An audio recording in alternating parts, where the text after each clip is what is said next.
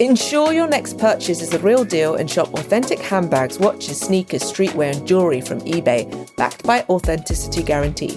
Visit eBay.com for terms. This episode is brought to you by Progressive Insurance. Whether you love true crime or comedy, celebrity interviews or news, you call the shots on what's in your podcast queue. And guess what? Now you can call them on your auto insurance too with the Name Your Price tool from Progressive. It works just the way it sounds. You tell Progressive how much you want to pay for car insurance, and they'll show you coverage options that fit your budget. Get your quote today at progressive.com to join the over 28 million drivers who trust Progressive. Progressive Casualty Insurance Company and Affiliates. Price and coverage match limited by state law.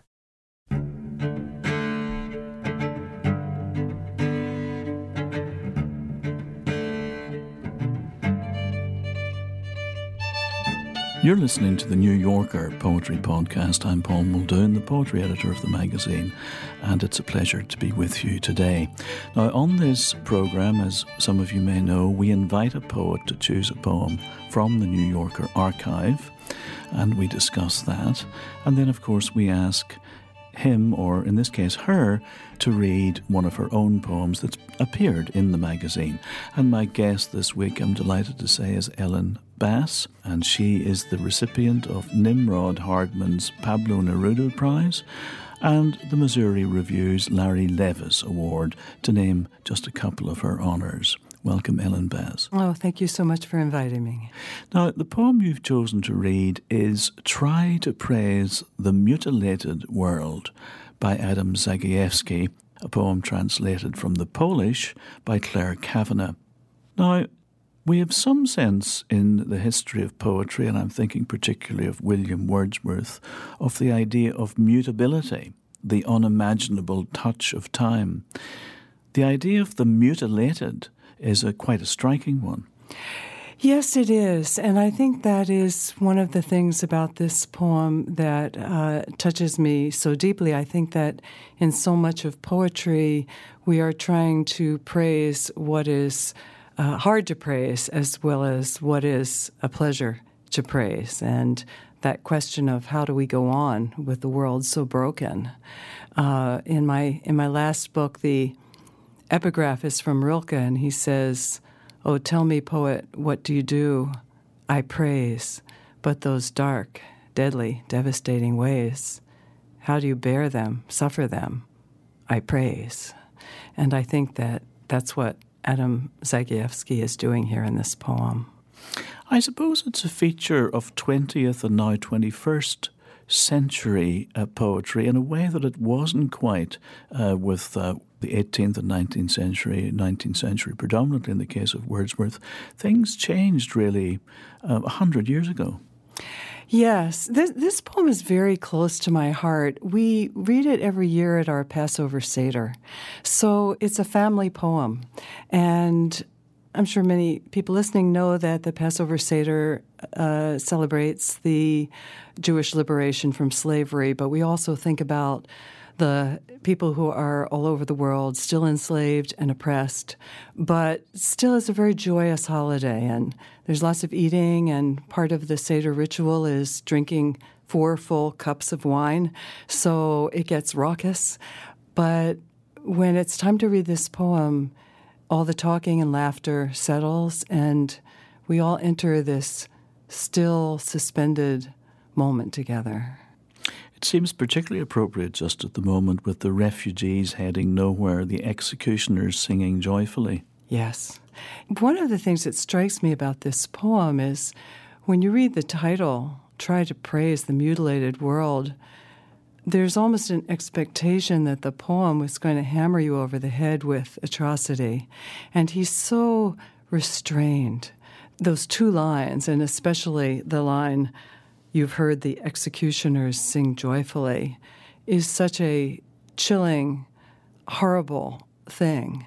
But it's so simple in how he says it. He trusts just that small, simple line to carry it all. He doesn't bludgeon us. He trusts us, I think, to bring to the poem all that he has also experienced. there seem to be quite a few literary allusions. Just that one, the Executioner's Sing, reminds me of the Executioner's Song. Yes. Norman Mailer. Right. That's again a part of the trust of the poem. And I think that's a, a beautiful thing in poetry in general when the poet recognizes that the reader lives in the same world that he or she lives in, and we don't have to uh, explain what the world is like to the reader. The reader is, is bringing their own life experience too. And it's one of the things I love. The images in this poem are deceptively simple, they're very spare. And I think it creates a kind of spaciousness, a kind of room for, for us to bring our own, especially the sweet parts of the poem, the, to bring our own sweet memories in. He says things like drops of rose wine and summer's long days and he talks about gathering acorns in the park well maybe maybe i've never gathered acorns in the park but i have comparable experiences that his experiences then resonate with mine again that line uh, that phrase you gathered acorns reminds me of robert herrick gather ye rosebuds Do you remember when he addresses That's the virgins That's wonderful. Yes, I didn't think of that. Yes. much of time. But it's difficult not to, to uh, if one thinks about it for a, a few seconds more, not to bring that to the poem, I think. Yes. He leaves so much room here. Some of the lines, he has this line Remember the moments when we were together in a white room and the curtain fluttered. Well, I don't think I've ever been in exactly that room, but when I read that line, I feel like I've been in it. You know, we should hear the poem Try to Praise the Mutilated World by Adam Zagajewski, uh, translated by Clare Cavanagh, and read here by Ellen Bass. Try to praise the mutilated world. Try to praise the mutilated world. Remember June's long days and wild strawberries, drops of rose wine, the nettles that methodically overgrow the abandoned homesteads of exiles. You must praise the mutilated world. You watched the stylish yachts and ships. One of them had a long trip ahead of it, while salty oblivion awaited others. You've seen the refugees going nowhere You've heard the executioners sing joyfully. You should praise the mutilated world. Remember the moments when we were together in a white room and the curtain fluttered. Return in thought to the concert where music flared. You gathered acorns in the park in autumn, and leaves eddied over the earth's scars. Praise the mutilated world and the gray feather a thrush lost, and the gentle light that strays and vanishes and returns. That image of the grey feather from the thrush is really quite wonderful because uh, it describes at once something that's lost and also something that's lustrous. And that again is part of the uh, power of this poem. I think so. I read an interview that he did that um, this poem was inspired by a visit that he took with his father back to the Ukrainian Polish villages that had been that where people had uh, been forced to abandon them and be moved uh, in the post Yalta years, and he saw in these villages that these apple trees had gone wild and the houses were broken and nettles were growing over everything. And it was also so beautiful. It was a beautiful summer day and everything was lush and growing. And he talked about it as this contest between beauty and disaster. That was Try to Praise the Mutilated World, written by Adam Zagajewski, translated from the Polish by Clare Cavanagh, and it was published in the September 24, 2001 issue of the magazine. You come to the New Yorker Radio Hour for conversations that go deeper with people you really want to hear from, whether it's Bruce Springsteen or Questlove or Olivia Rodrigo, Liz Cheney, or the godfather of artificial intelligence, Geoffrey Hinton. or some of my extraordinarily well informed colleagues at The New Yorker.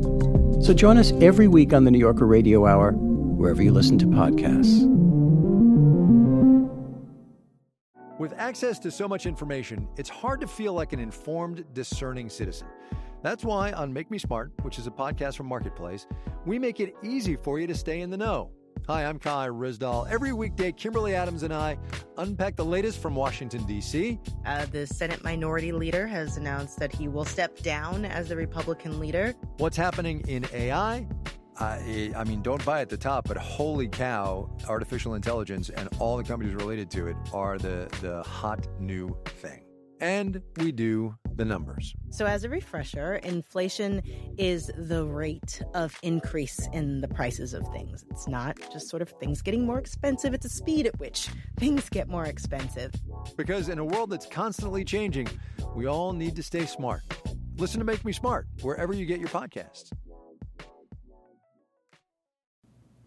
Now, in the January 19, 2015 issue, the New Yorker published your poem, Ellen Bass, Reincarnation, and you're going to read that for us now. There were a couple of things that struck me as I ran my eye over it uh, just now, and one of them was uh, the Mother Peace Tarot, which I'm afraid I, uh, I'd not been familiar with the Mother Peace Tarot. Well, I can tell you about it. In the 70s, there was a tarot deck created by some feminist uh, Wiccans, and they had these wonderful, colorful, beautiful images of women and animals, very unlike the traditional tarot. And all of us 70s goddessy feminists loved the Mother Peace Tarot. They were round cards, and uh, that was a time when women were uh, reclaiming the ancient uh, herbal remedies.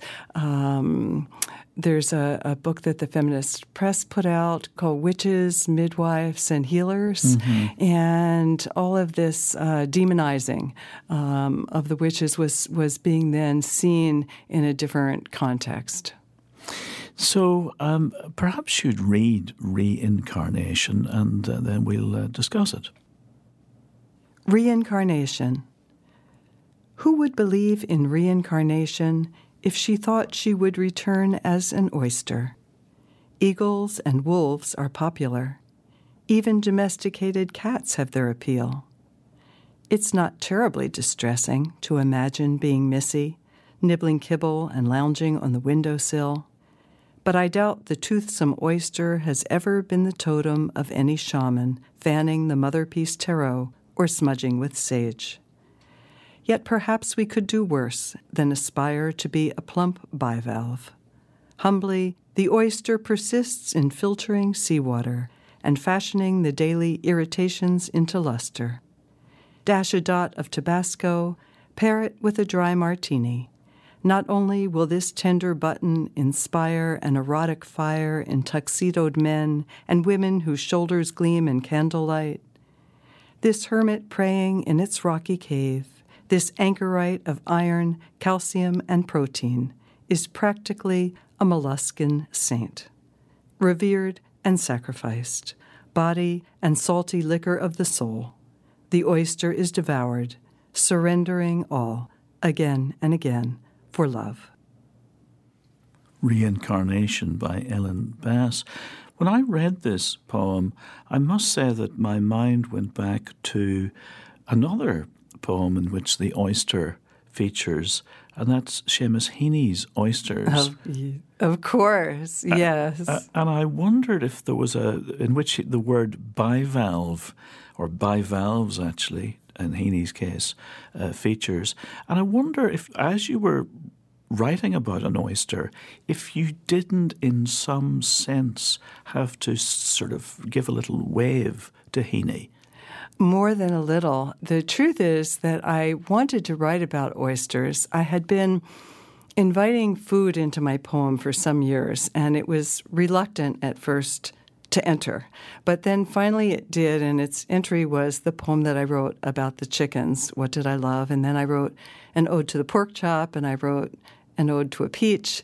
And I really wanted to write an ode to the oyster, but I was so intimidated because Seamus Heaney's poem is so gorgeous and brilliant.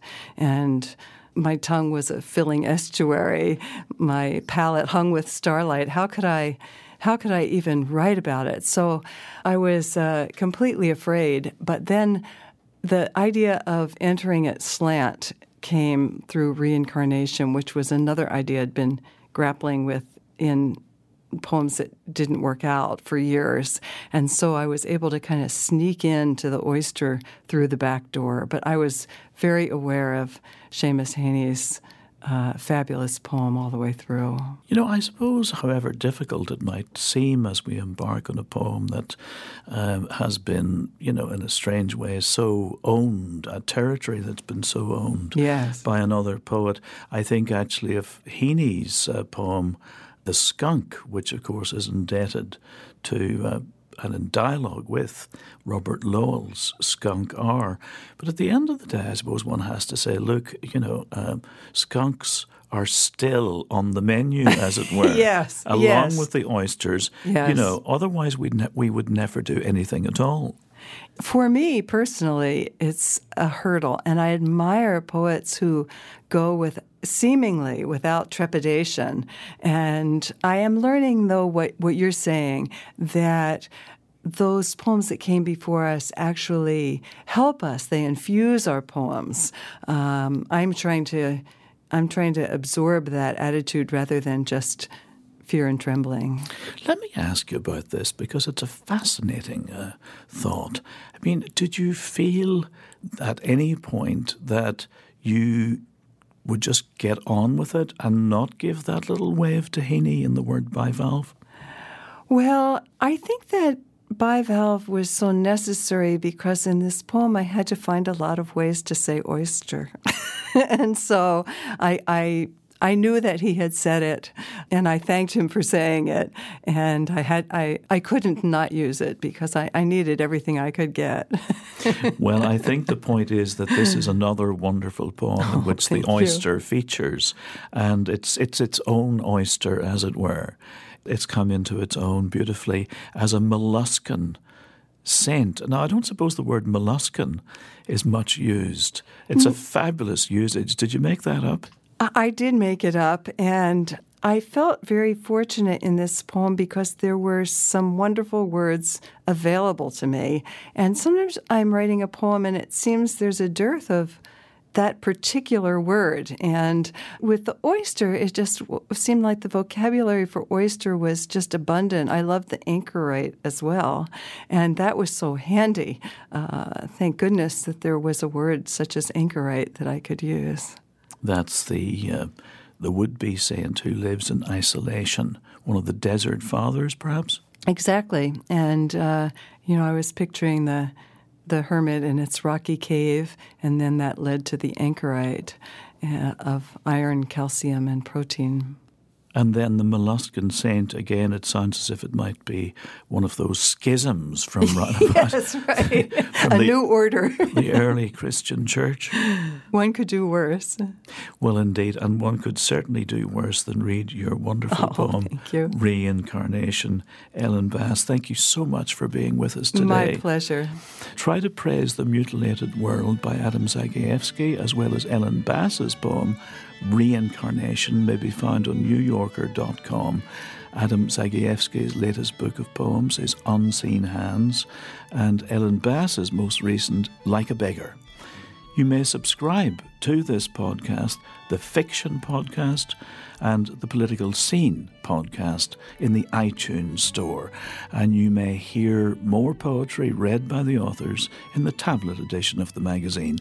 And I'm Paul Muldoon, poetry editor of The New Yorker. Until next time, bye bye. You can subscribe to this podcast and other free New Yorker podcasts in the iTunes Store. You can hear more poetry read by the authors in NewYorker.com and on the digital edition for tablets and phones at no extra charge from the App Store or from Google Play. The theme music is The Pitnacree Ferryman from the album The Highlander's Farewell by Alasdair Fraser and Natalie Haas from Culburnie Records.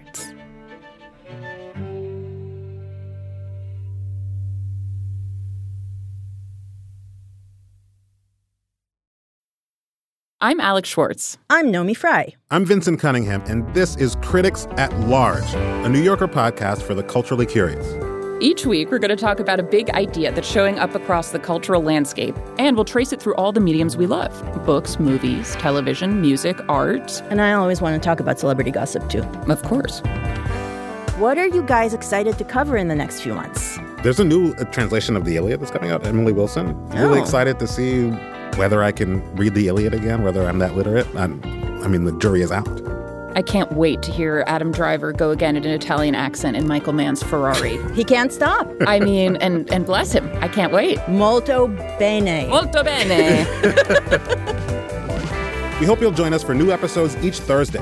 Follow Critics at Large today, wherever you get podcasts. You really don't want to miss this. Don't. Don't miss this. Don't miss it. See you soon.